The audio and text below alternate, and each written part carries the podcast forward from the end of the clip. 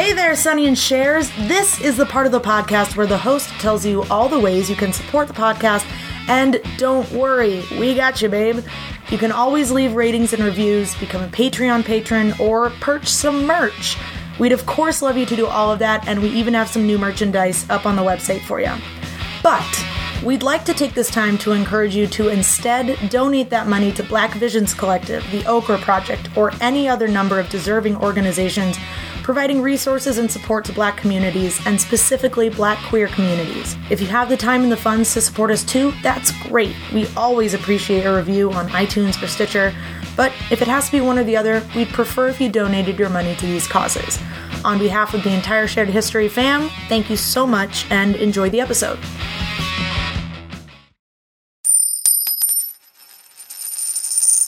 Welcome.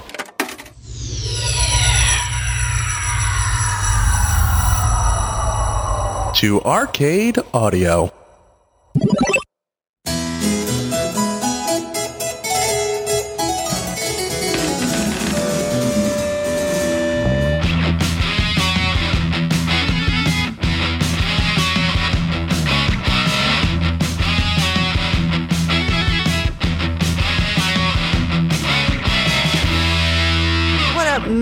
And welcome to Shared History. I am stuck on history cuz history's stuck on me.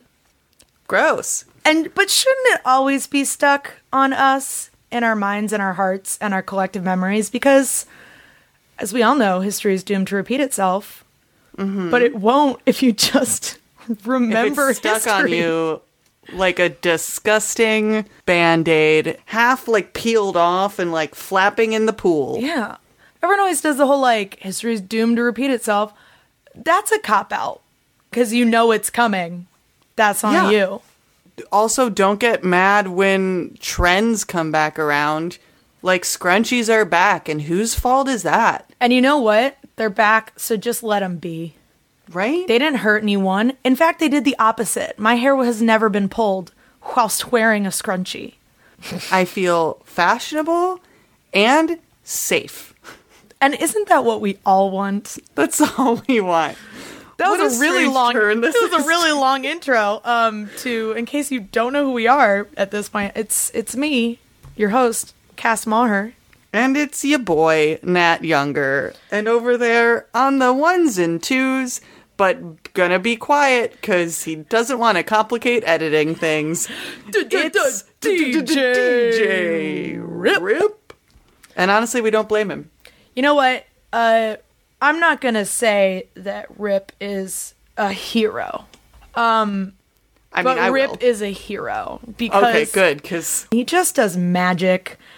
And I just love you so much, Rip. And you can't respond because you're not recording right now. So oh my gosh, we can make Rip so uncomfortable with compliments, and he can't do anything. to be fair, don't we usually? Yeah, that's true. uh, also, by the time that this episode comes out, the DJ Strippers merch will be available on the store, and That's right, ladies and gentlemen. that is that is the chef's kiss of making Rip blush uncomfortably. we. You know how like um Benedict Cumberbatch's fans call him like call themselves Cumberbitches, and he was like, Mm-hmm. "That wasn't me. That was them that called him that."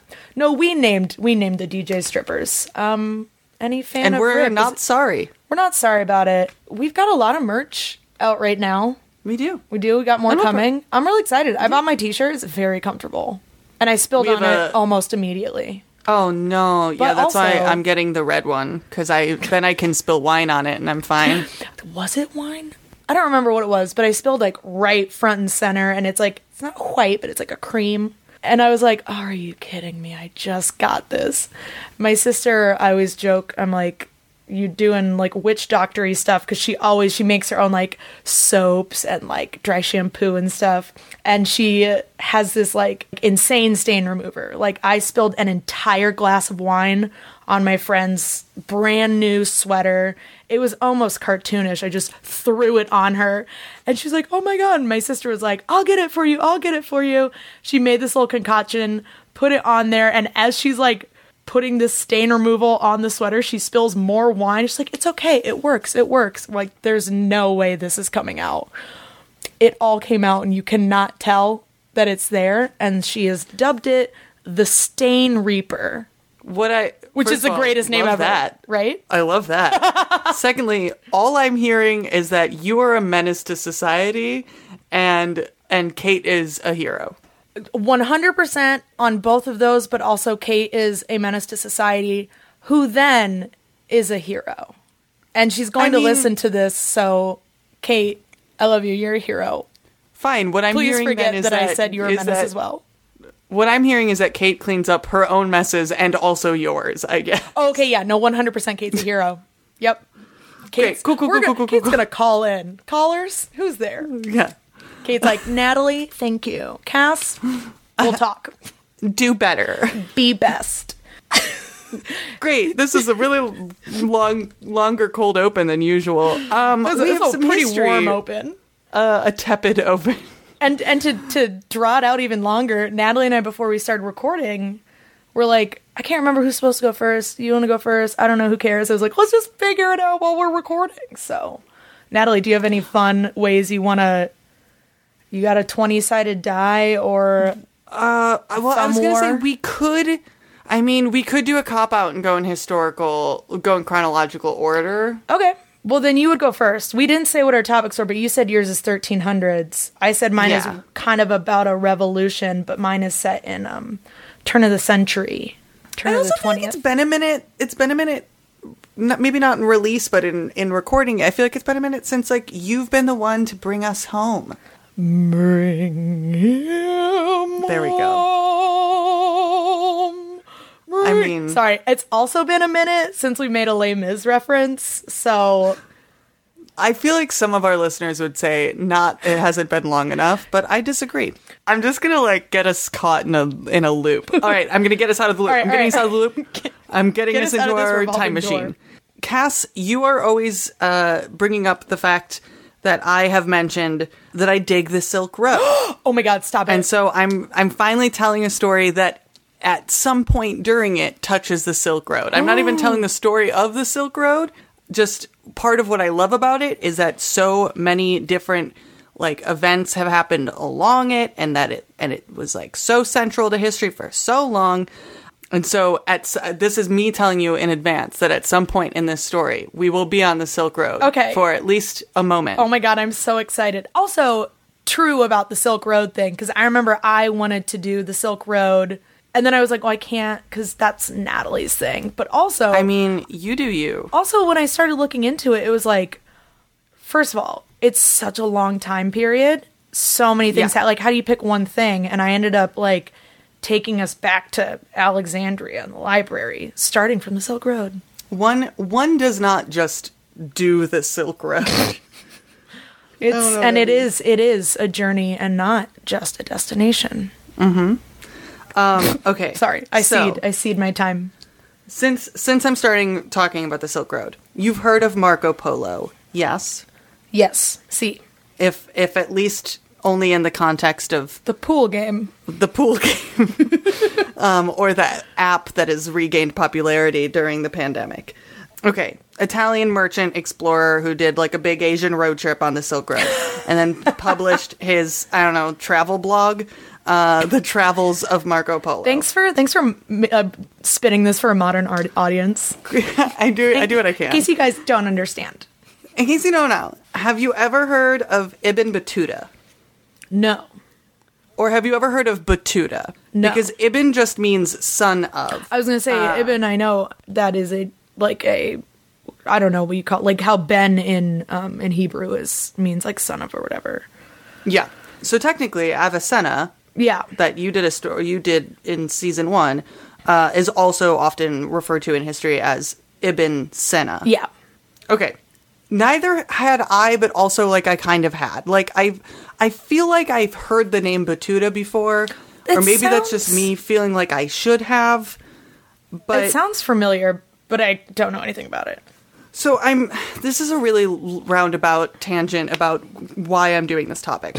I'm. Re- I'm Tell me a story, uh, Natalie. I Get me there. Sprinkle some fairy I'm dust.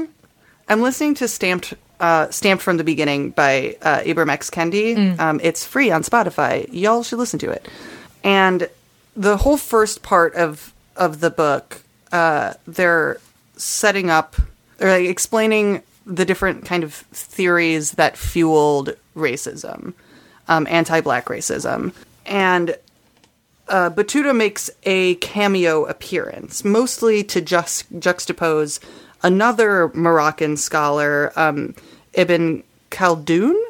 Um, his writings from about the same time, because Khaldun condemns black Africans as, quote, close in character to dumb animals, uh, and pens like further How charming, sir. right?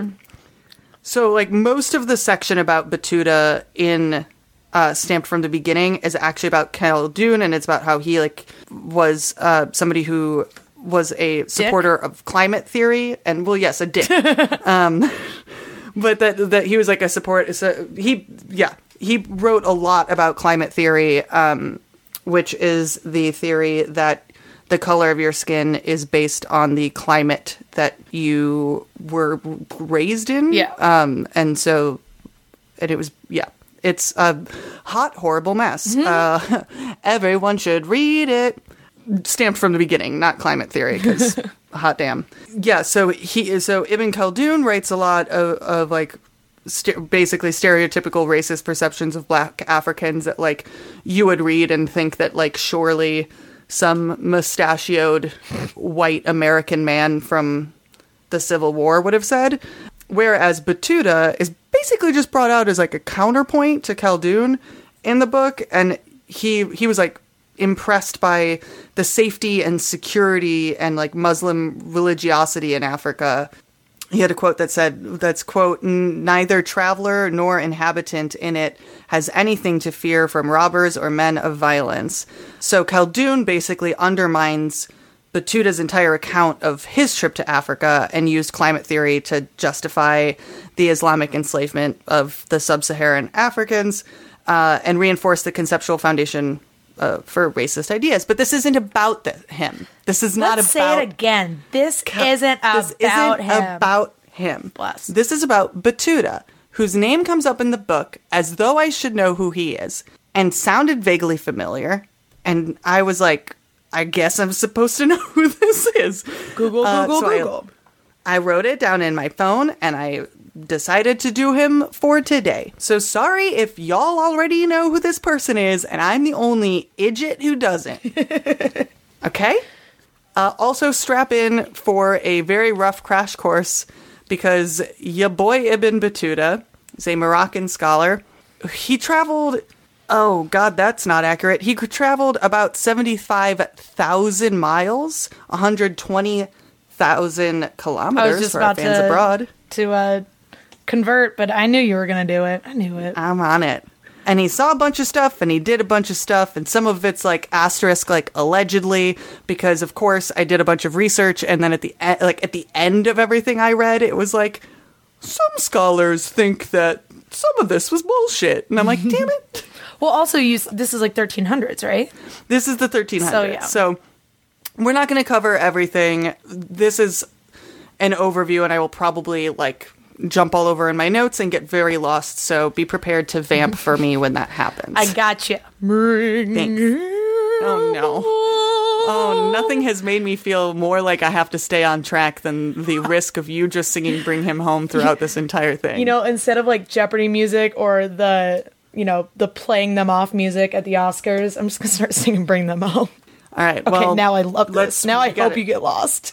we got to strap in because we got 75,000 miles to cover and we don't want to we don't want that much bring him home in our lives. Ibn Battuta uh, born 1304, he's a Muslim Moroccan scholar and explorer. Great if you have to heard start of with. him, right? If you have heard of him, it is because it is because probably your history class very briefly touched on him and touched on oh, there's another explorer I can't think of now, a Chinese explorer, and then would have also probably touched on like Marco Polo, but because Marco Polo is White. uh, white, uh, well, I would say like European because Ibn Battuta refers to himself as white okay. in in some of his stuff but that's because well we can get into me talking about about race for a very long time, but even if you've studied him, I'm sure it was probably just like. Also, there was this guy Ibn Battuta who traveled a lot too, and that was probably The footnote that you, want learned. to know more about. Yeah. Welcome to Shared So- History. Yeah. So those 75,000 miles that I mentioned uh, before, one would be enough of a distance to circumnavigate the globe three times. Shut up. Are you serious? Um, Just like if you were going just like in a loop de loop, which I will post a photo of of Ibn Battuta's routes. They are not in a loop de loop around the globe. Oftentimes they are doubling back on themselves or or a cause of him just not taking the most direct route to where he needed to go. just circuitous. You want to enjoy You the know, sights. Just meandering. Silk Road, baby. I got to see it all. Um, they were traveled over a period of like 30 years, 29 years, and are detailed in his travel blog, which the full title of which is A Gift to Those Who Contemplate the Wonders of Cities and the Marvels of Traveling. Brief. It is it is most frequently referred to as the travels. Uh, there is oh I can't I can't find the other uh, I think Arabic like shorthand for the name of it. I can't find that in my notes right now, so we'll find it later. It's the book is like a thousand pages, and if you're thinking right now, I want to read it, you can't. Uh, basically, you can't. Ibn is born in Tangier, which is modern day Morocco, and I'm bad at geography, so if you're as bad as geography as I am, let me explain roughly where this is, but I didn't write it down, and I don't have a map in front of me. So, Tangier, you're at like the northernmost tip of Africa. The Rock of You- Gibraltar. You could spit into Europe. like Europe's right there across the water. You've got, which I would assume is then the Strait of Gibraltar. Is that Gibraltar? I don't. Yeah, the I'm Rock of so- Gibraltar juts out of Africa, and then there's a Strait of Gibraltar right there. I'm hella good at geography. good because I am not. Um, so like Europe is like right there. Like you can see Europe from your backyard. It would be Spain, I Um, believe. which at this time in history, uh, at least mo- much of southern Spain is uh, is Muslim. 1300s. And so. so then you're right by the Atlantic. The Atlantic is like just over there to your to the west of you, and then the ooh ooh oh What is it? a ooh Mediterranean sea Sea. Is to the, is it the Mediterranean? yeah, the Mediterranean, yeah. Is just your east. Why am I doing this if you're better at? I was gonna be like, let me break down where it's at. So point being that you're kind of in the middle of everything. Like you're very close to a bunch of like if you're gonna take a. Viking cruise to Greece, you're gonna just loop the Mediterranean. You'll probably hit Morocco Mm-hmm. on the end of your trip. Yeah, and uh, and then there's uh, Hashtag Viking cruise sponsor. See if we can get I don't want to be trip out of this. sponsored by truly any cruise lines. Let's be That's let's be fair. clear. That's fair. He, he's born and raised. He grow, grows up i right there, kind of in the middle of all of this stuff. His family is a lot of people in his family are study Islamic law, like Islamic like justice, like. Yeah. Uh, and so he becomes a qadi, which is a judge, a Muslim judge or magistrate. He's educated in and certified to make decisions according to Sharia Islamic law. It's a job that ends up serving him very well on his travels because basically anywhere he goes, if there's like a Muslim community there, he can have a job. Like he has a job. Yeah. However, Islam is practiced differently in all of these communities, and so he has to like he, he keeps learning, and the pursuit of further knowledge is a huge central part of Islam Yeah. anyway. Well, and this But point is- this era. I mean, I feel like the golden age of Islam and everything. Everything was about learning. Like if you were a, Yeah. if you were a lawyer, you were a philosopher. If you were a whatever you did, it's like also philosopher poet. Like I feel like that was just Yeah. kind of tacked on to everyone's description. So, not much is known about his childhood other than that he becomes a Qadi. Um, age 21, he starts his pilgrimage to Mecca. It's 1325. This whole trip to Mecca and back, uh, the annual pilgrimage, should take like 16 months to two years, depending on how long he decides to stay in Mecca studying with other religious leaders and spiritual leaders. So that's about how long he should probably be gone. And he goes, obviously motivated by religious duty to complete this annual pilgrimage and also a pursuit of for further education. He's alone at first on his journey, but by the time he reaches Tunis, he joins up with a caravan of others on the pilgrimage, and he ends up getting like kind of a side job as their Qadi so that basically he can settle any disputes without them having to stop the caravan. So Mm. Oh, they're like, this is great. Yeah. Yeah. But then he gets sick. And so he has to take a little pit stop, I think around Tunis. So he takes a little pit stop to, you know, recoup because he's got like a fever. There's a, a great source that I watch that has like a bunch of videos on. It's called um, Extra History. And it's they they take this moment to say that he he kind of demonstrates some very peak Ibn Battuta things during this break because I guess he's very judgmental. Great for a so one of the things yeah, one of the things that he does in while he's like in this stopover is he goes to like an Egyptian bathhouse and he gets all mad that there are people in the bathhouse naked like in the water, Yeah. which I guess was like against the law, but everyone's like, no, it's cool, but we all do it. Yeah. And so rather than just being like, oh, this is just whatever, it's against the law, but they're all, but everybody's doing it, he goes and he tells on them to the governor. He tattles? And they start a, yeah, they start like a crackdown on. On Islamic law specifically, as it co- comes to dress code at the bathhouse, and so in this video, they're saying like, here are two things that are very indicative of kind of who he is that you see come up a lot, and the other is that he uh, gets married and divorced all during this stopover, um, which is very common. I guess divorce was very amicable and common in the Muslim world at this time because it was the easiest way to get a divorce was that if both of you were on board with it. Yeah. And it was very common for travelers to Oh, that's cool. For example, for like sailors to like stop somewhere, be there for a couple years, get married, and then just like get divorced and when they had to leave. Great. so he ends up he has like t- this is the first of his of like 10 wives. Oh my goodness. Um, But I just love the bathhouse thing because it's just historians refer to him as like a busybody in a lot of sources. So, but we're just gonna say he was a bit of a Karen.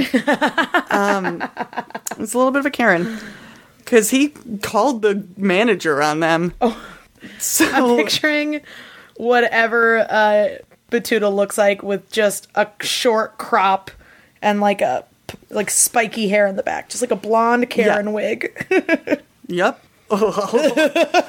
Uh, Hope that Great. fad doesn't come back. We've already spent too much time in this one port Sorry. for how no, this it's my fault. It's my fault because I love I love that he tattles on them. but he's going to Mecca. So en route to Mecca, he stops in Alexandria, uh, Cairo, Jerusalem, Damascus, all the way while collecting more certif- certifications and diplomas, getting married and divorced again. You know, like you do when you're on the road. he finally makes it to Medina and then to Mecca. Uh, he completes all of the rituals of the Hajj and studies and studies. It's 1326. So he left at thir- in 1325. It's 1326. He's right on schedule for the amount of time that he planned on it. being away. Yeah. Yeah. But he's officially caught that wanderlust bug. You know, he has he has he has Instagram grids to fill. so he decides not to head home right away. Also, at some point during this or like the next 80 cities I mention, he heard that the Sultan of Delhi is looking for a Qadi, a certified Qadi, and boy howdy, does this Sultan have a reputation for generosity and wealth. Ooh, So- I want to work for him. yeah, Ibn Battuta's like, all right, I'll, I'll just like choose a destination of Delhi, and eventually, eventually I'll get there and I'll have this sweet job. But like, I'm not in a rush. Oh my God. I gotta build my resume. So he starts heading generally that way, crossing the Arabian desert to Iraq. He's in Baghdad. He meets the last of the Mongol Khans of Iran. Uh, he travels with them for a little while because he's like, I'm not in a rush. So they go up to Tabriz, which is the capital of the of of that particular Khan's capital. He meets all these like merchants from other places in the world. Then he goes back to Baghdad. And now, you know, now he should go to India. right. Just kidding. He decides to go back to Mecca and make the Hajj once again. But he's tired, so he like takes a break. He's traveled 4,000 kil- miles. So the Hajj In a year. the Hajj in Islamic Is tradition pilgrimage. is they're the five pillars of Islam. It's what it's prayer, fasting.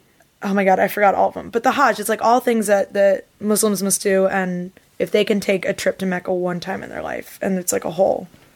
Yeah. In case So this you, is y'all second. don't know about the five pillars of Islam, there you This go. This is his second. Yeah. He's like, whatever. I'm in the area. I may as well go again. Some people never How make great. it once. Yeah. He takes a breaky poo once he gets to Mecca, hangs out for a little bit, recuperates because, you know, he's traveled like 4,000 miles, 6.5 thousand kilometers in just the last year. So he takes a little breaky poo. Yeah. And then, you know, he'll go to India. Absolutely. But at some point early in his travels, he decides, you know what, I'm not going to like I'm not going to take the same road twice if I can avoid it. Oh so he tries to go south and go via like sea, so south in the Red Sea and around like the southern tip of the Arab Peninsula. That's like the route that he's like, oh, I'll do this, and then I'll pop up in the Arabian Sea, and then like pff, Delhi's right there. I can get there. Uh, but he gets blown off course, and then he's like on the southern tip of the Arabian Peninsula, and you know what? Africa's right there. Oh my god.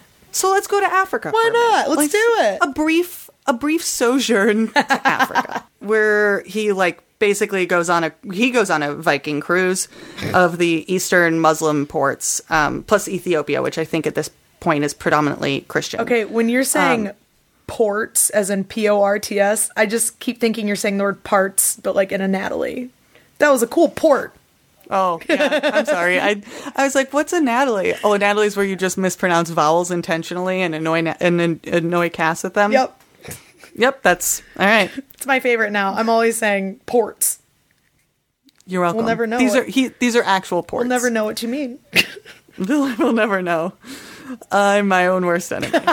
um, so he like hops around Africa, and then he like hops back on a ship. This is probably the first time in Africa that he's ever seen Muslims as a minority. And then he like hops back on a ship to the uh, Arabian Peninsula, and then he'll go to India, right? I don't believe you. Because fool me once. You're learning. You're learning. Nope. He takes a side trip to the Gulf of Oman, but their like guide tries to like rob and kill them. He barely escapes. He does make it to the Gulf on foot, finally. Close call. Maybe now he should go to India. Just kidding. Let's go back to Mecca We for the third time. That's overkill. He's just showing off. we go back for the third time. And now we'll start heading to India. Just heading there. Yes, um by and I'll say it again, the least direct route. he can't find a guide, but he knows that the Silk Road eh? Hey, hey. Here it is. The Silk Road connects Anatolia to India. So he's like, I'll get on, I'll go up to Anatolia, which is like modern day Turkey. Yeah. Not the right direction. Way north. That he needs to be North. going. He's like, I'm gonna go up to Anatolia. I'll, I'll, I'll find like a caravan that's heading down the Silk Road because I know that if I stay on the Silk Road, it will take me to India. So he goes back to Cairo and then to Anatolia, the opposite direction of India, to catch a caravan. He heckin' loves Anatolia. Side note, he calls it one of the finest in finest places of in the world. Everyone is like super nice to him.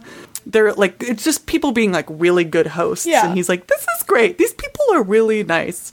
He experiences like a lot of culture shock because there's a lot of Christians and uh, and Jews in Anatolia at the time. But he kind of like everywhere he go he goes, he's experiencing culture shock even within the Muslim community. Yeah.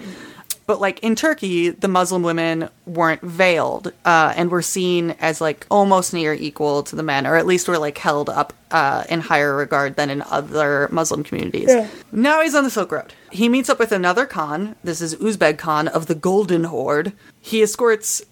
He should keep, you know, going down the Silk Road, but instead he like volunteers to escort one of the Khan's wives, who's a Byzantine princess, back to Constantinople because sure. I mean, it was a, it was an opportunity for him to see quote unquote second Rome yeah. um, and to meet the emperor be- of the Byzantine Empire Yeah. because That's a big was his daughter. His account of second Rome shows him like shows him as a very like tolerant and curious man, which like comes up a lot in various sources I read about him is that like he wasn't perfect by any means, but it seemed like everything was very fueled by curiosity.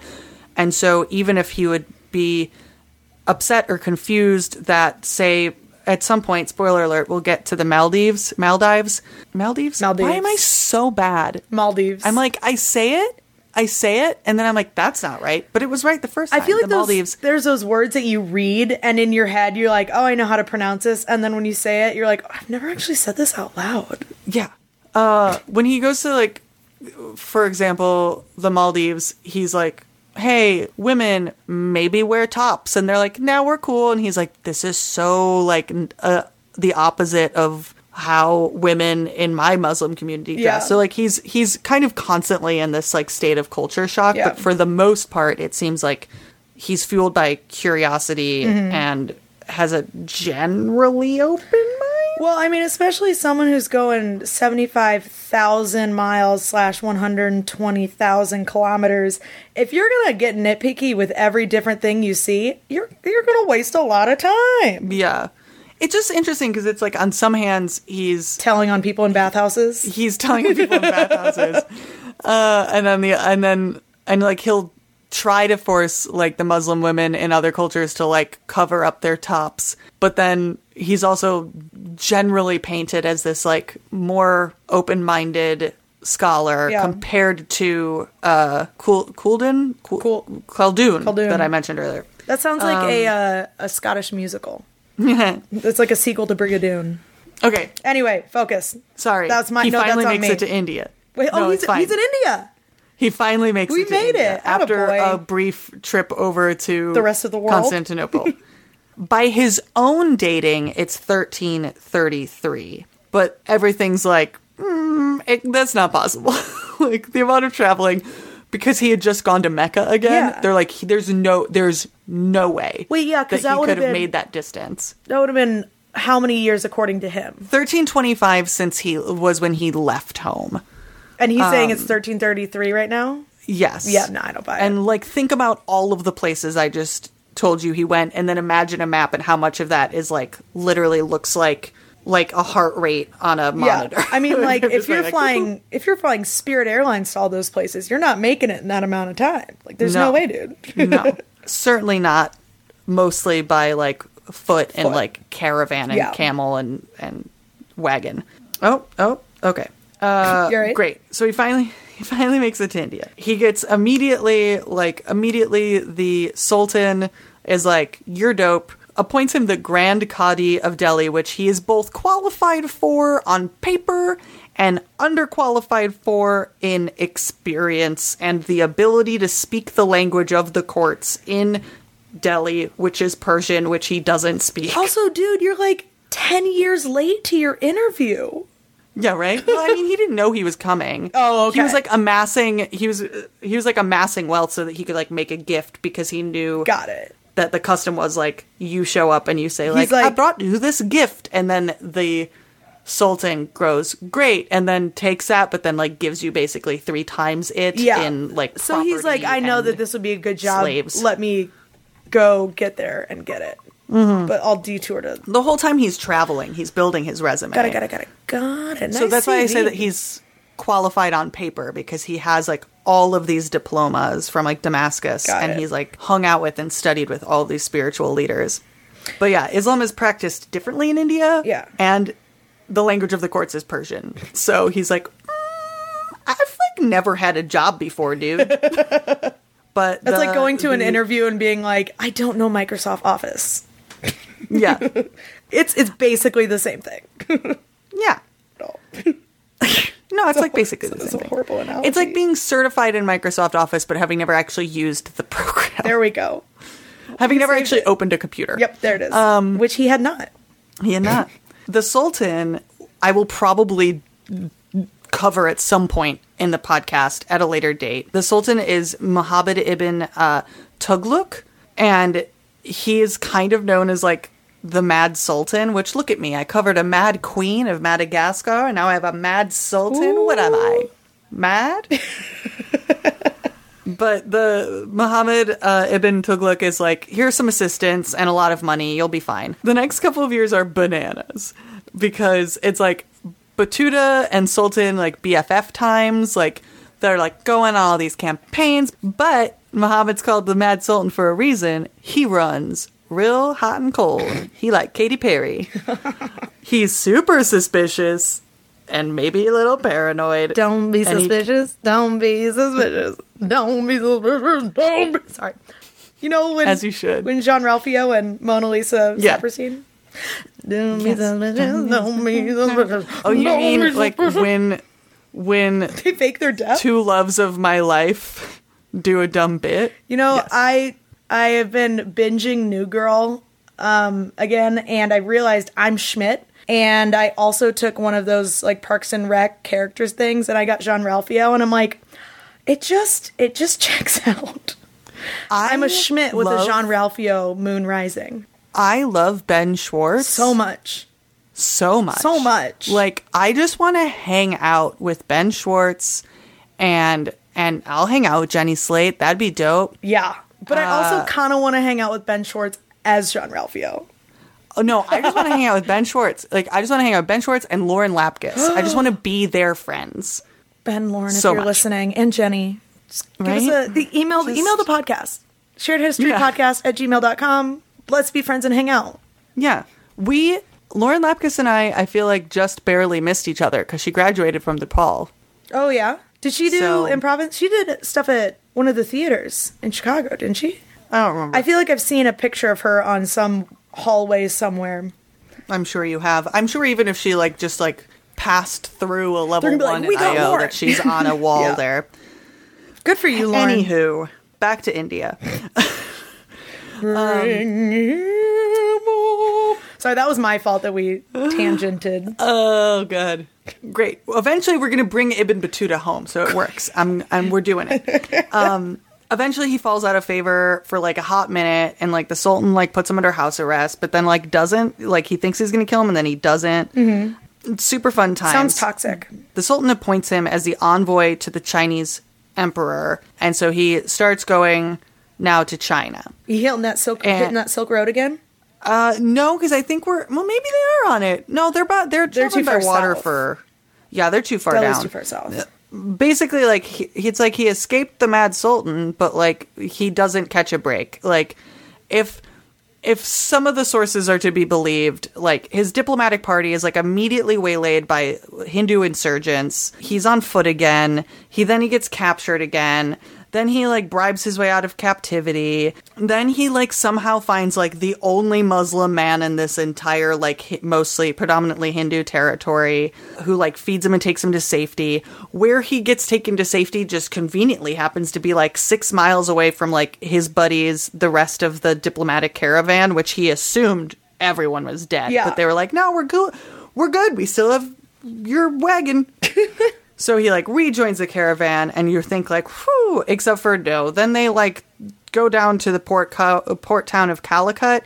Uh, they shipwreck. I think they shipwreck again. He goes to the Maldive Islands to lay low for two years. You know, he gets married and then he gets divorced and then he goes to another Maldive island and gets like married two more times there and then divorced. He, this is, I'm just rushing through this now. Yeah. He goes out to Sri Lanka. He survives another shipwreck.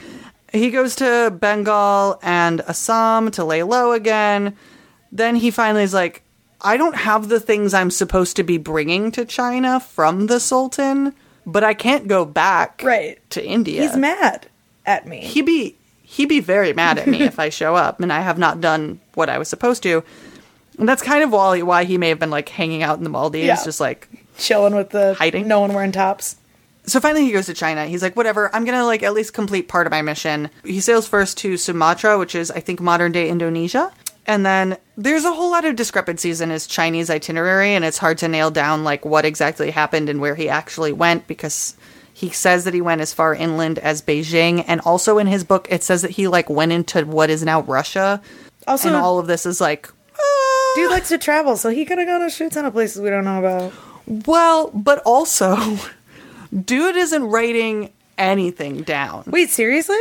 He's not writing anything How do down. we know he where didn't he's have like at? as far as we know, he didn't have like a journal Yeah. on this trip. He literally dictates this later from memory when he gets back. So okay. that's why everything's like these dates. That's why he's like, oh yeah, it only took geography." like 10 years to do the Hajj three times. Okay. Yeah. Wait.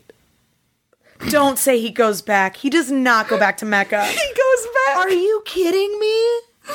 Yep, he he makes his way back to like Baghdad and Syria via, via the Persian Gulf. Meanwhile, like pretty much like the Black Death is like at his heels. Oh, we like got a he plague? doesn't. He's fine, but like plague is everywhere, Yeah. and somehow dude doesn't get it. Uh, like every time he's going back through these cities that like he has passed through before, like they're devastated or like all of the leadership has left. Like Cairo, like I think 200,000 people in Cairo die. Well, you had talked about in um Because this is medieval times. We're just further south than people tend to well when you yeah study when you were talking about um in America. Pope Alexander which pope were you talking about? Pope Gregory. Pope is Gregory. it Gregory? And- I think Gregory 9. Yeah, and we were talking about the plague and everything, and you gave like a kind of geographic description of the scope of it. And everyone always talks about the plague in Europe, but it hit everywhere. it devastates Asia. Yeah. And it devastates like it devastates Egypt especially cuz all these all these people are traveling everywhere Yeah. and like rats like to hang out on boats and like ticks like to hang out on camels and horses and stuff. So rats gonna be rats, ticks gonna be ticks. Rats gonna be, yep, they gonna be ratting and ticking. But you know, with all of this Black Death, he's like, all right, sure, why not? I'll go to Mecca for a fourth time.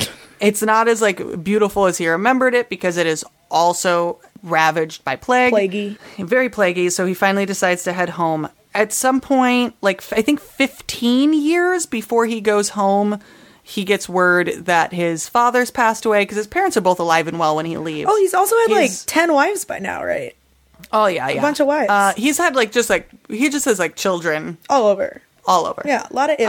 Um, a lot of little, lot of little Ibns. So he decides to head home. Uh, one thing that I read said that they think that his mother passed away from plague maybe weeks before he made it back to Morocco. Really? So he gets back to Morocco and he's like, "Well, shit. Everyone I love is dead. I mean, maybe I shouldn't have left for thirty years."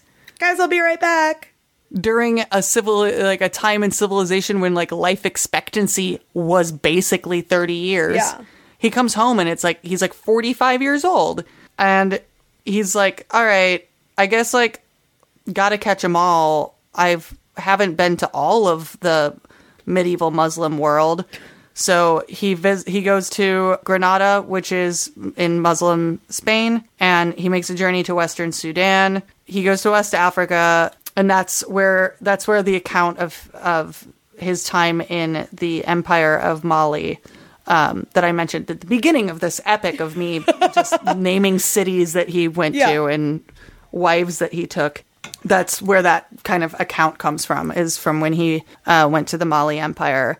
And his account of the Mali Empire is actually considered like one of the most important sources of that period for the history of that part of Africa because Really? there wasn't that much written about it. And now it's like nearly the end of 1353. He returns to Morocco and now he dictates from memory the tales of his journey. So that's why, like, ultimately, dude sees almost the entire Muslim world of the 14th century. Right. Like, he misses. He misses Central Persia, Armenia, and Georgia. But Um, he didn't even speak Persian to begin with, so Yeah, well, it didn't stop him from practicing law in Persian. He's known as like in through in history as like the traveler of Islam, which well earned. Yeah. He if if his stories are to be believed because they think that he didn't obviously remember everything. He kind of fudged some dates because he was just trying to remember things. And they think that like also the right the scribe who he was dictating to filled in some blanks with like more flowery language Mm-hmm. or like accounts from other travel journals to kind of like fill things out, Yeah. which is why they're like he didn't go to Russia. Yeah. But he meets 60 heads of state. He visits 40 modern country. He almost dies so many times and he witnesses just so many different cultures, so many different practices of Islam and military campaigns. Somehow escapes the horrors of the Black Plague. And yeah, but he's known as a now as like a curious observer of different cultures and ways of life. And I read something that was comparing the way that he wrote and who he was to like Marco Polo. And Marco Polo also only like traveled like 12,000 kilometers, I think, or maybe miles. And it's like Ibn Battuta was very well educated. And so everything, of his experiences, he's writing from a bit more of a personal perspective Yeah. and an educated perspective. And he's known for describing his experiences with a human approach rarely encountered in other historical sources. So his book, whether all of it is accurate to actually his experiences Yeah. or not, or whether some of it was backfilled from other sources, is still was still considered a major source for the histories of many of the areas he traveled to or allegedly traveled to, and are mostly are like great detailed accounts of the culture in Yeah. those areas, if not always. So he's almost a, like a sociologist. Yeah, I mean, like he gives because yeah, when you think of like history at the time, yeah, they talk about the societies and everything, but I feel like they talk more about like I don't know. I feel like when historians talk about other you know countries or whatever, they don't really go into like their historical practices or whatever. They're like, this is their timeline. So that's cool. and he's more of he's more of talking about this is who the people are. the the culture and action that he saw. It's also it's also interesting because and this is like a huge difference between him and Khaldun. As a Moroccan scholar, it's and as a Muslim scholar, it was like very impressive and strange that he how he considered polytheistic religions because I don't know, I guess Moroccan scholars at the time could get along with and, and kind of respected Jews and Christians to an extent because they're monotheistic, but like well, and they're also in China, derivative of the um, yeah, Muslim a lot. yeah. But in You like go back far enough in the Bible. China- they're all there. China's po- China at the time is like completely polytheistic, and most other and like there's a lot of African culture is polytheistic. Well, he, And he the encountered Hindus. yeah Hindus. which a lot of Moroccan scholars, I, I guess, deemed like not worth studying. Yeah.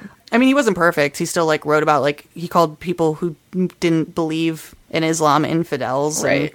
he judged them harshly, especially if they were naked in the bathhouse. But I don't know. Yeah, no, that a is an interesting. That is an interesting perspective of you think of a time period and you think of you know a certain scholar or you know I feel like there were a lot of so many scholars in Islamic tradition like you said it's like a central tenet and that you kind of always feel like you get a, the same kind of maybe not perspective but voice of like Mm-hmm. we all like this is what I got from this, but we all kind of have a hard line on the same thing for all historians. Yeah.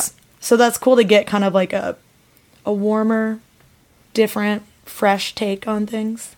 Yeah, and it's take. like even if not completely open-minded and accepting of it, he was still critical of it. At least like curious and not just immediately condemning Yeah. of different practices of Islam, Right. but also Well, whether yeah. whether he thought it was right or wrong, he wrote it down so now we know about it. I liked it. There's something that I read that said that a lot of this is why I think it's very appropriate to say that he wrote a travel blog, a thousand page travel blog. Ibn Battuta's writings of each of the places that he stopped give you a pretty decent understanding of like he writes a lot about food and agriculture and like. He's Anthony religious life and Bourdain. practices, yeah, and court and court processions because Yeah. that's like part of his job, Right. Um, and how hot the local ladies are. Hey, hey, hey. He loved them ladies. but actually, like, if you don't, if you aren't a historian and you aren't super familiar with the history of the time and the geography of the area, you wouldn't want, you wouldn't be able to read his book anyway Yeah. because he doesn't provide a lot of context historically of what's going on also german scholars like didn't get a hold of his manuscript until the early 1800s and like they're still translating it I mean, it's a thousand pages. It takes a while. Yeah and it's very expensive like the portions of it you can get Oh, I'm sure. so, Well, so you- okay, so so, you can't read it So you said Khaldun was that a contemporary of his? No, It was I- just comparing their thoughts. literally like they one they were like ships passing in the night. Like I think Khaldun w- headed out to the Mali Empire right after Battuta returned from it. Okay, but they were of the same time. So the They were of writings the are same compared. time. Okay, got it. Mm-hmm.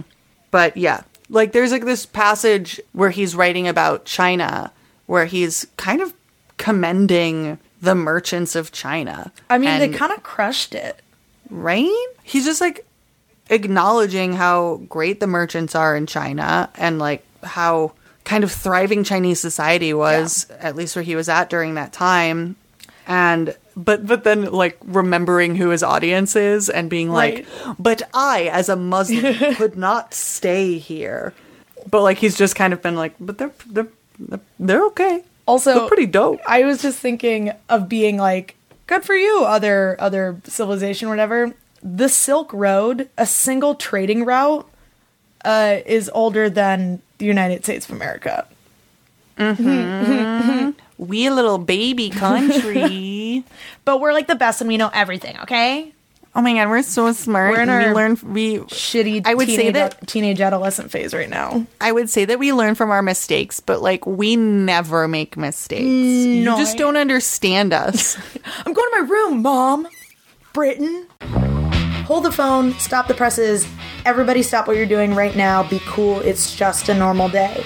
We are stopping right now, just briefly, to let you know that this episode of Shared History is sponsored by Raygun. Raygun has been called the greatest store in the universe by Raygun. They are the most important clothing store Earth has seen since the early Mesozoic era, as they specialize in t shirts and modesty. If you breathe oxygen, you'll love it.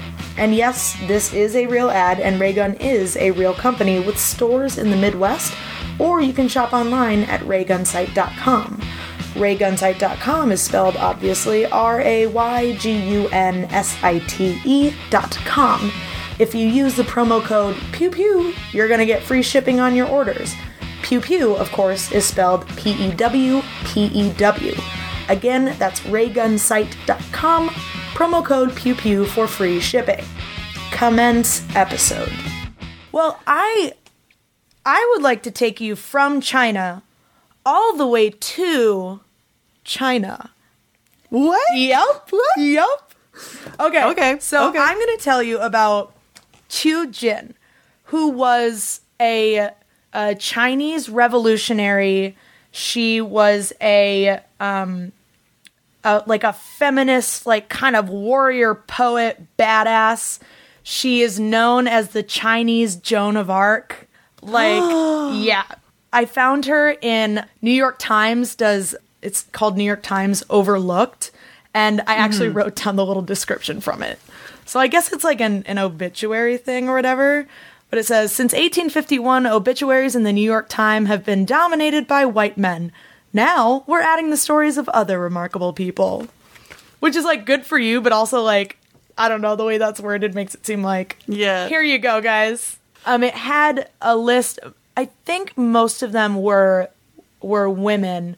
Um, but it had just this list of all these different women through history of different cultures and time periods and like these amazing things they did and I don't think I'd heard from heard of many of them. But I came I across I wonder if this I wonder if she's on my list get that list of out. like I don't oh, well, you no, know? I'll, let I'll, you- talk. I'll talk and we'll Yeah. we'll, we'll throw the once list you on once you get into the story, Yeah. I'll I'll I wonder if So, she's Qiu Jin was born in 1875. So, uh, close to the turn of the century, but like 75 years before, or 25 years before. Math. Uh, she was born in Xiamen, China, um, which is uh, the southeast, like southeast China. It's a port city. Port. the port. Um, she was So it's part of a city? it was port of a city, the best port. Yeah, so she was born there and she moved to oh, and of course I didn't. Oh yeah, born in Xiamen and grew up in Shaojing. They're both southeastern um, coastal towns in China.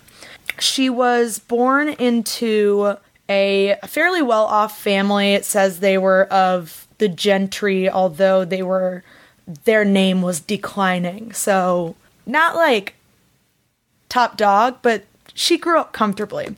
Um, her father was a government official. Her mother, it said, was uh, from a literati official family. So she fancy, she smart, and she was subject to, you know, Chinese traditions of the time. Her feet were bound. She was forced to learn, you know, needlework and housework kind of duties, and she was in an arranged marriage. Spoiler alert, she hated all of these things. She was married at age 20 and she went from uh, to a man named Wang Ten Wang Tingjun. Uh, he was a wealth. His fa- his father was a wealthy merchant, so I'm assuming he was probably a wealthy merchant. Um, Yeah. They didn't say him. They're like son of a wealthy merchant. I was like, we're not talking about his like dad. maybe maybe like he was wealthy but not a merchant. I mean, Like, I assumed he, just like took over the family business, but I don't know why they didn't just say that. Anyway, she married. maybe they guy. wanted to make it clear that he did not I'm not my. Da- he did not. I'm not not you, Dad. Go to No, I was going to say that he didn't. Maybe they want to make it clear that like he didn't like earn his own wealth. Oh, or, yeah. like Probably. like he just took like daddy gave him a job. Yeah, but like he so he's not it. a quote unquote self like, he made earned man. it when my dad gave it to me. Anyway, uh, she married at age 20 to this guy, and they moved to Hunan, which was like inland China. So she like, grew up on the coast, Mm-hmm. and then he's taken her all the way to Hunan. They had two kids, uh, and they lived in Hunan for seven years, and then they moved to Beijing, which was the imperial capital of China. When she moved to Beijing, she met a lot of like-minded and progressive women and she got she was interested in Chinese uh, government and politics. She was educated so she could read and she was right and she loved like poetry and learning and stuff. It, at this time, Learning and stuff. you know the learning and stuff. Uh, at this time in in you know late 1800s, uh, this is the very end of the Qing dynasty, which was I believe the last like imperial dynasty of China. And from what I understand, I it, I mean it was around for centuries, I believe. But from what I understand, it was preceded by the Ming dynasty, and then the a group of people called the Manchu people kind of started taking over or infiltrating uh, China, and they were they were a minority group, but they were controlling most of China. Qiu did not like the Manchu people. They were kind of oppressive, I believe. They like they were they held the wealth. She was uh, she became like a nationalist, and she's like, I want to give you know, I want to overthrow the Qing dynasty and I want to give power back to the Han people, which were the the majority in the of the Chinese people. And a lot of things said that like the the Qing dynasty at this time, they were just they were not open to new ideas. The the wealthy elite were running everything and they didn't want to change their systems of government. They didn't want to reallocate wealth or land or anything they was rich and they wanted to hold on to that. And anything that was going to threaten that, they're like, nah, shut it down. So she met all these people while she was in Beijing and kind of became a bit of like an insurgent or whatever. She joined, uh, she, it says, I have a quote here. She unbound her feet, drank copious amounts of wine, and begun experimenting with cross dressing and sword play. Oh my god, I love her. Yes. Um, it says she looked up to female Chinese heroes like Mulan. Um, and she was just like, I want to be a badass. I don't care if I'm a woman. And she took a very, like, she was all about like uh, revolution, throwing over the Qing dynasty. But it was mostly about like, y'all aren't treating women super great. And she was at the forefront of the fight of like equality between the sexes. And so she had these like, uh, well, before all that, so she was kind of being like, "Oh, I'm in the big city now. I'm meeting a lot of like smart, intellectual people. I'm gonna unbind my feet. I'm gonna dress up like a dude. I'm gonna drink some wine and stuff."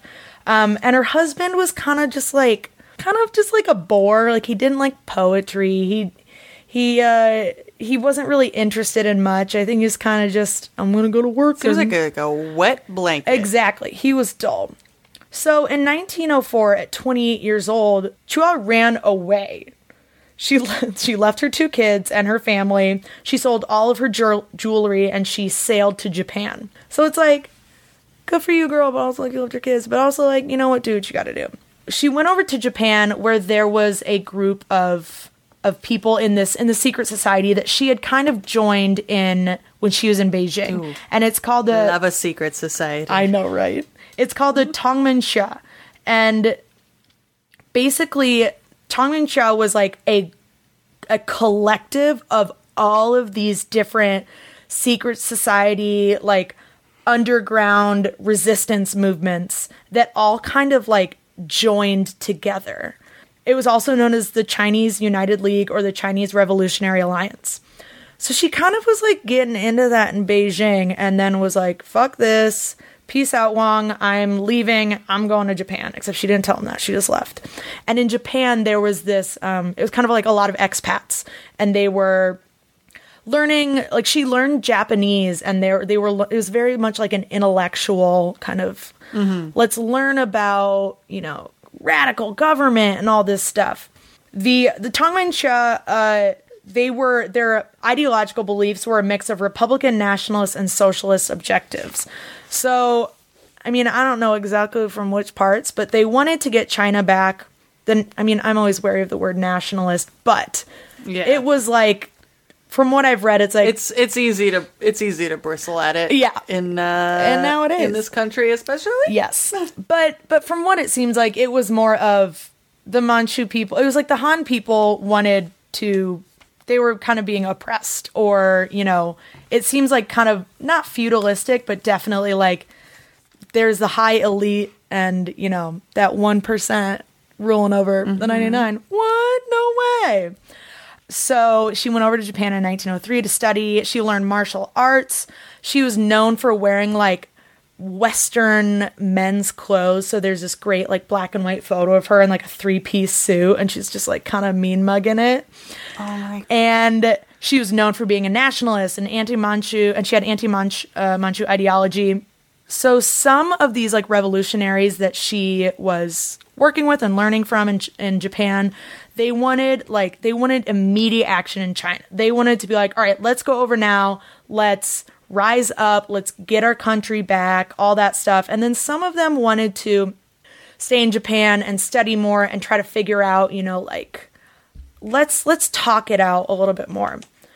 Well, to that, Qiu thrust a dagger, this is a quote, into the podium saying, If I return to the motherland, surre- surrender to the Manchu barbarians, and deceive the Han people, stab me with this dagger. So, what side do you think she was on? She wanted to go kick some ass. Oh, She was ready to go. She was ready to like, go. So she went to Japan in 1903. She left Japan uh, for China in 1906. When she was in Japan, she edited like all this like revolutionary propaganda. She had a journal that was oh, I didn't write down the name, but it's it's like the Women's Revolutionary Journal or like the Women's Enlightenment Journal, something like very radical, very obviously like she's not trying to hide her her thoughts or feelings about anything. Uh, she promoted promoted this like Western type of government, saying that it was better for women. Um, this I won't say like democracy, but whatever the West was doing at the time. Yeah. Um, was Japan any like more liberal? And that's why they were, or were they more of like safe in Japan because they were very clearly, quote unquote, enemies of the state of China? Yeah, and that's what confused me because it, it didn't seem like like I got the impression of like like the lost generation in America, how like all the poets went over to France. Um, Yeah. and they're just like, we're just gonna drink wine and like ruminate on how like sad we are and stuff. I got that idea. Like it wasn't like Japan didn't really care that they were there, but also It was- okay. yeah, it's it's It was just like an artist's retreat yes, to but for um, you know, people studying Martial martial, arts arts, and, and- stuff. Yeah. um, she uh, for women's lib and martial arts. yeah, she worked at a. It was like it was called like a women's women's learning repertory or whatever, and it was it was known as a. Uh, t- it was for sport teachers, sport studies. Really, Okay. it was to train insurgents in martial arts and like militarize. Oh my God. And so yeah, so she's doing all that in Japan, and then she comes back to China. She comes back and she's like, she's Batman. Yeah, exactly. um, she was she was known as an eloquent orator. So she's she's back and she's like preaching the good word, like ladies doing it for themselves. Oh, that's that's not Batman. Yeah. Um she she's training revolutionaries, she's doing all this stuff. Uh and in 1907 her her cousin Zhu uh who helped her like they both together were uh, uniting all these secret societies for the um the Tongmenghui and he was uh captured um, right before an, a suspected uprising um, that got thwarted.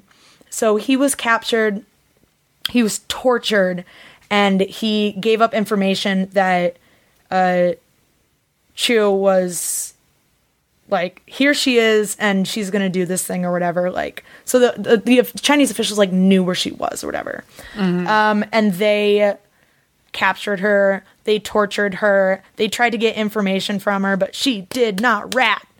And instead, since she did not admit to being a part of anything and she didn't give any viable information, they used all of her propaganda writing against her and used that as their kind of like justification for executing her. And in 1907, at the age of 31, she was beheaded. Um, yeah. And she became this martyr and she was the Joan of Arc and, and you know, everything kind of went downhill from there for the Qing dynasty. Uh, there was a, a, a historian who was a bit of a critic of hers who said that. So I'm just going to quote. It says, Over the years, critics have accused her of being naive in her belief, widely shared at the time, that overthrowing the Qing could resolve China's social and political ills.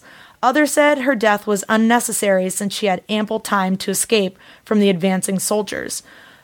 Apparently some people think that she knew that they were coming and she like hung out that she kind of had this idea of if i die then that's gonna ignite If- the yeah. spark.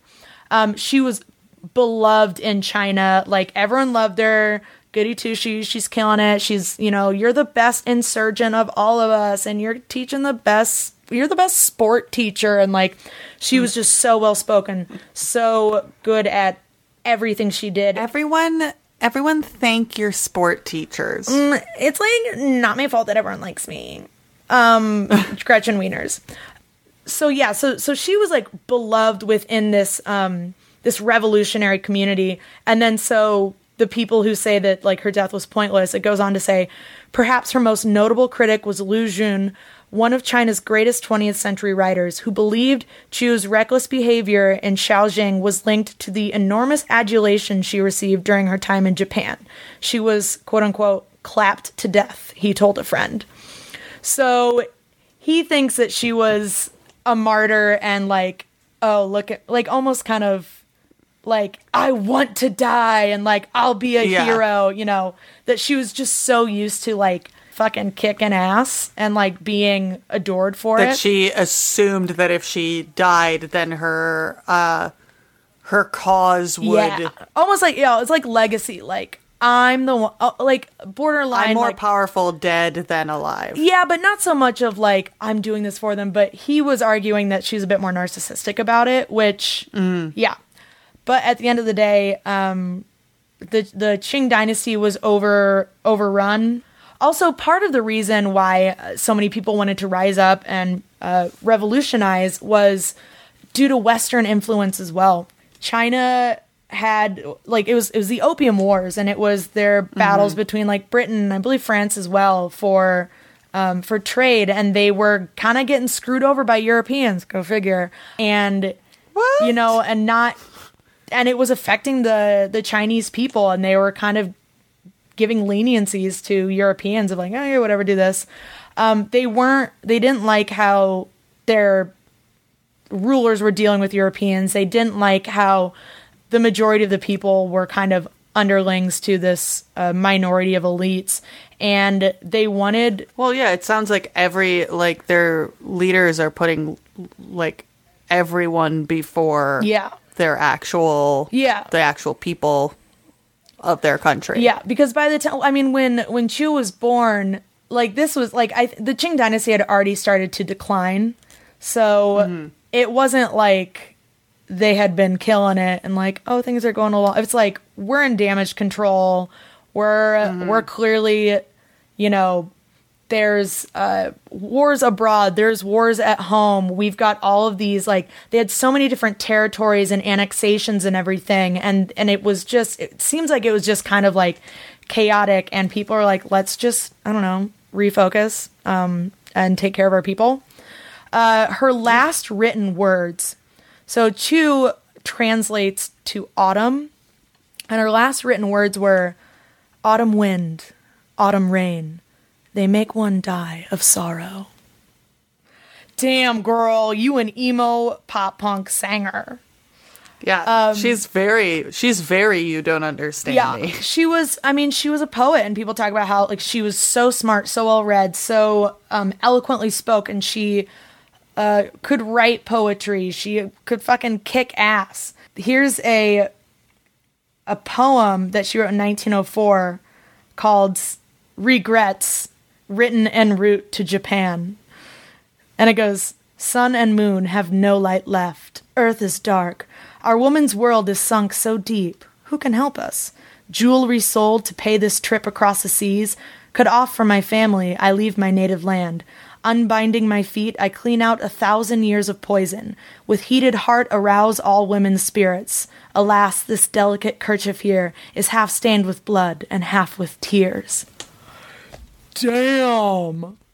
She just like, she just journaling Just yeah. on her way, Uh, speaking of journaling on her journaling, way to Japan. speaking of journaling, her pen name was Shenxia uh, Nuchia, which translates to Woman Knight of Mirror Lake.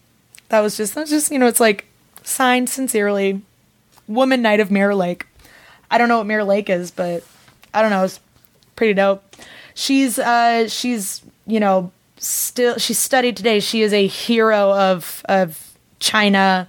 They say that there's like a monument. The article I read in the New York Times said that uh people will go to her monument and some people even recite her last words of of um what is it? Autumn wind, autumn rain, they make one die of sorrow. And yeah, she kind of kind of like she didn't lead this movement, but she kind of like sparked it. Or like yeah, she I mean she was a leader of it, but it was kind of her that was like I'm a hero. she's like, we're not, we're not going back with our tails between our legs. if I have to get my head cut off, and she did.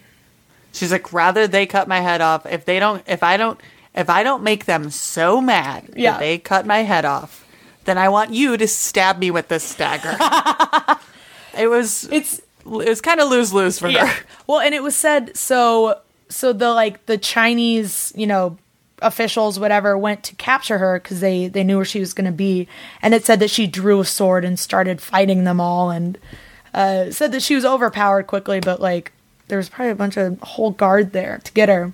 Um but like she's like going down swinging. She's going down fighting. Yeah, and she and it it seems like she knew this was coming too. Whether how much in advance or how much planning she actually had for it, whatever, but she knew they were coming for her and she's like, uh uh uh, I'm not telling Yeah. you shit. I love that. Yeah.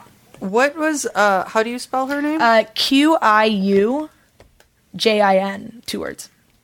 And apologies um, to any uh, Chinese speakers who are who are going to correct me on my pronunciation. I looked up a bunch of pronunciation things and tried to write them in the margins as I was going along. I did my best. I was gonna say like the I can't fucking pronounce Maldives and you're like I'm like not I'm not confident in my pronunciation of Maldives and like shit that I see all the time and you are just very confident. I did. I did uh, a few, maybe YouTube. How do you pronounce this? And tried to write it out phonetically and get it as close as I could. see, but whenever I do that, then I like forget how phonetic spellings work. I You got to get hooked on phonics, I- yeah. you- I gotta get hooked on something. History, because Um, history's hooked on me. Aw.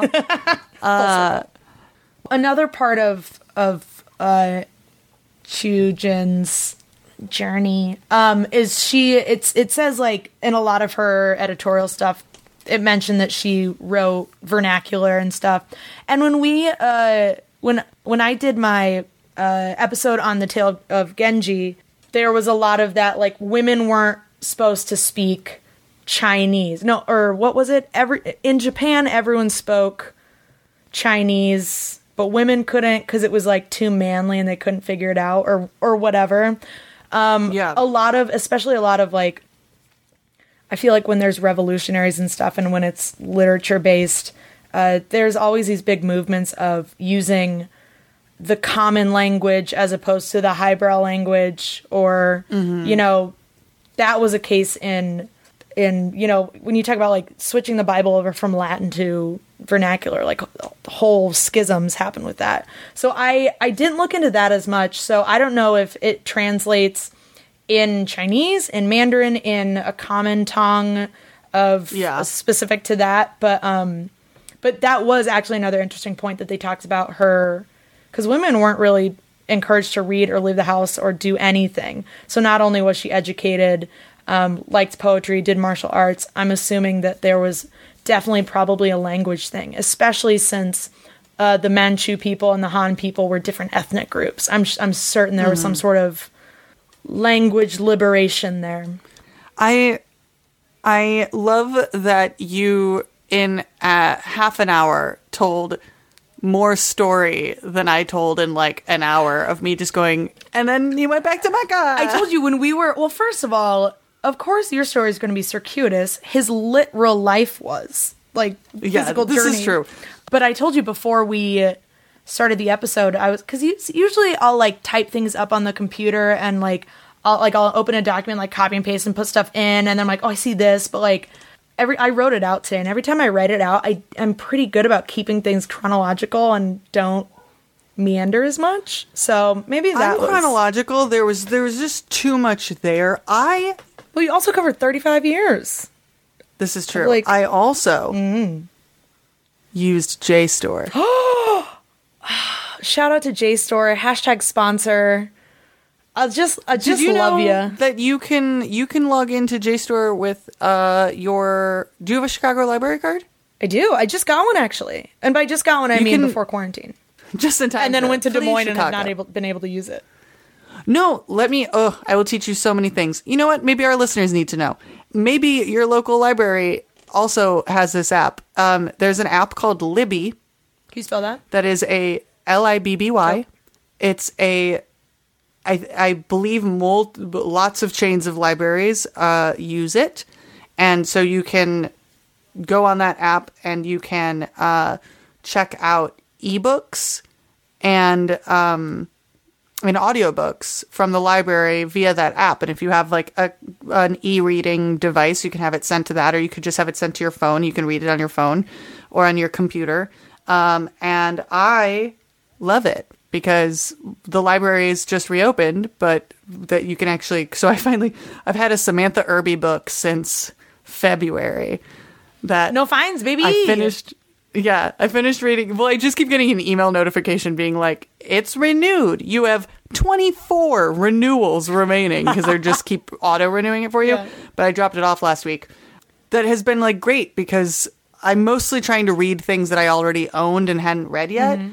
But there have been certain things that I've wanted to read that I'll just kind of go and check and see if they're available on Libby. And I, so if you have a laundry list of things that that you've been wanting to read, Go support your you local mind- library, kids. Get Yeah. Libby. Start reading.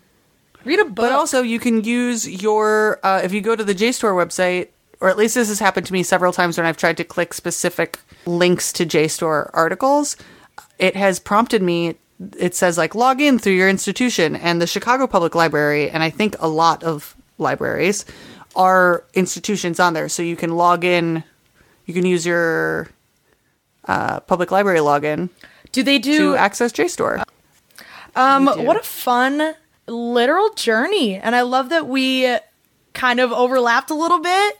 When you said that yours was, you said that yours was revolutionary. I assumed Revolutionary War, Which is because we don't like to, dear readers, we don't ever tell each other our topics before.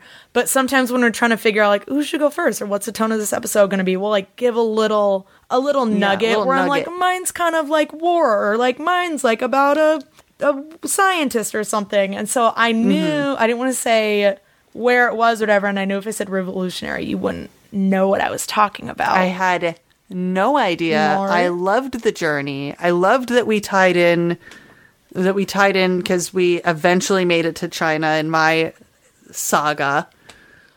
And I'd had a pretty good segue. You're, usually you're the queen of the segue, and I it was beautiful. thank Also, you. Also, like tonally very interesting because not to make this long episode even longer, but very long. oops. Um, the part of what Ibn Battuta was like so impressed with in China, there are a lot of things that that also kind of say that he's pretty narcissistic or like at least very motive wealth motivated. Um, and so he was like, I want to get to China, this like amazing civilization where even beggars are wearing silk because in uh, back home and when he was in India or no, it was when he was in Africa, like only the elites are wearing silk. Like oftentimes like the elites are wearing silk all imported from China. And so he saw the culture and civilization civilization of China as such a bevy of of wealth and prosperity and kind of used the fact that even the beggars are wearing Yeah. silk as kind of like his marker for that. What um? What year did you say he he was live? Is thirteen thirties or twenties? That he was living Or he was when was he born? I'm trying to figure out what He was- dynasty he was. he set out he set out when he was 21 and it was he was born in like 1803 i think is what i said 1803. because it- or sorry 1303 oh, okay. So that would be the the Yuan dynasty. It's called the Great Yuan. he doesn't, that's like- probably he doesn't make it probably to he doesn't make it to china until like probably like 1340s Mm-hmm. but yeah Okay, sorry. I was just looking up dynasties, and and the Song dynasty was before the Yuan, the Wen, and that was when Tale Genji was written. Anyway, sorry. Now we're now we're meandering on our own. Bring him home. And there it is i did ask you to bring this episode the home episode home. Thanks for sticking with us on this on this 500 mile journey times a few more. Natalie, can Yeah? they can they can the people talk to us? I would love it if they talked to us. I would also I would love it if they went and looked at our social meds Mm. just because I'm going to have a map of this as you say circu- cir- Charcuterie? circ- my- this charcuterie board of a journey. That is not he he did not uh, uh, partake in charcuterie boards. He's Muslim. oh yeah. Um but it was but, uh, circuitous. Thank you. That word that I can totally say. Take a take a gander at this journey. Take a gander at some badass pictures Hell yeah. uh, from Cass's story over at uh, at Shared Pod on Instagram and the Twitters. Uh, also, I mean, jump over to Apple Podcasts or Stitcher, wherever you guys listen to podcasts, and Please little, do. throw a little review, throw a little star rating. We super appreciate it. It helps people find our podcast. And if you have any, Natalie, I'm going to steal this from you. I'm sorry. I'm I'm bringing it home. Go for it. it belongs to the podcast. It belongs to us all. Uh, if you have any questions, corrections, or suggestions, maybe some topics you want to hear us talk about, go ahead. or maybe you maybe you don't listen on Apple Podcasts or on Stitcher and you want to send us very nice words. We would accept that as well. exactly, because then we throw that on our social medias and we can do a fan Friday. Anyway, you can do that at sharedhistorypodcast at gmail.com. We would love to hear from you. We'll write back, we promise. XOXO, Gossip Girl. Anything History else? gossip. No. I think just one more thing. yeah. Share you later. That was the best one. The best share you later. Thank you for playing Arcade Audio. Play more at arcadeaudio.net.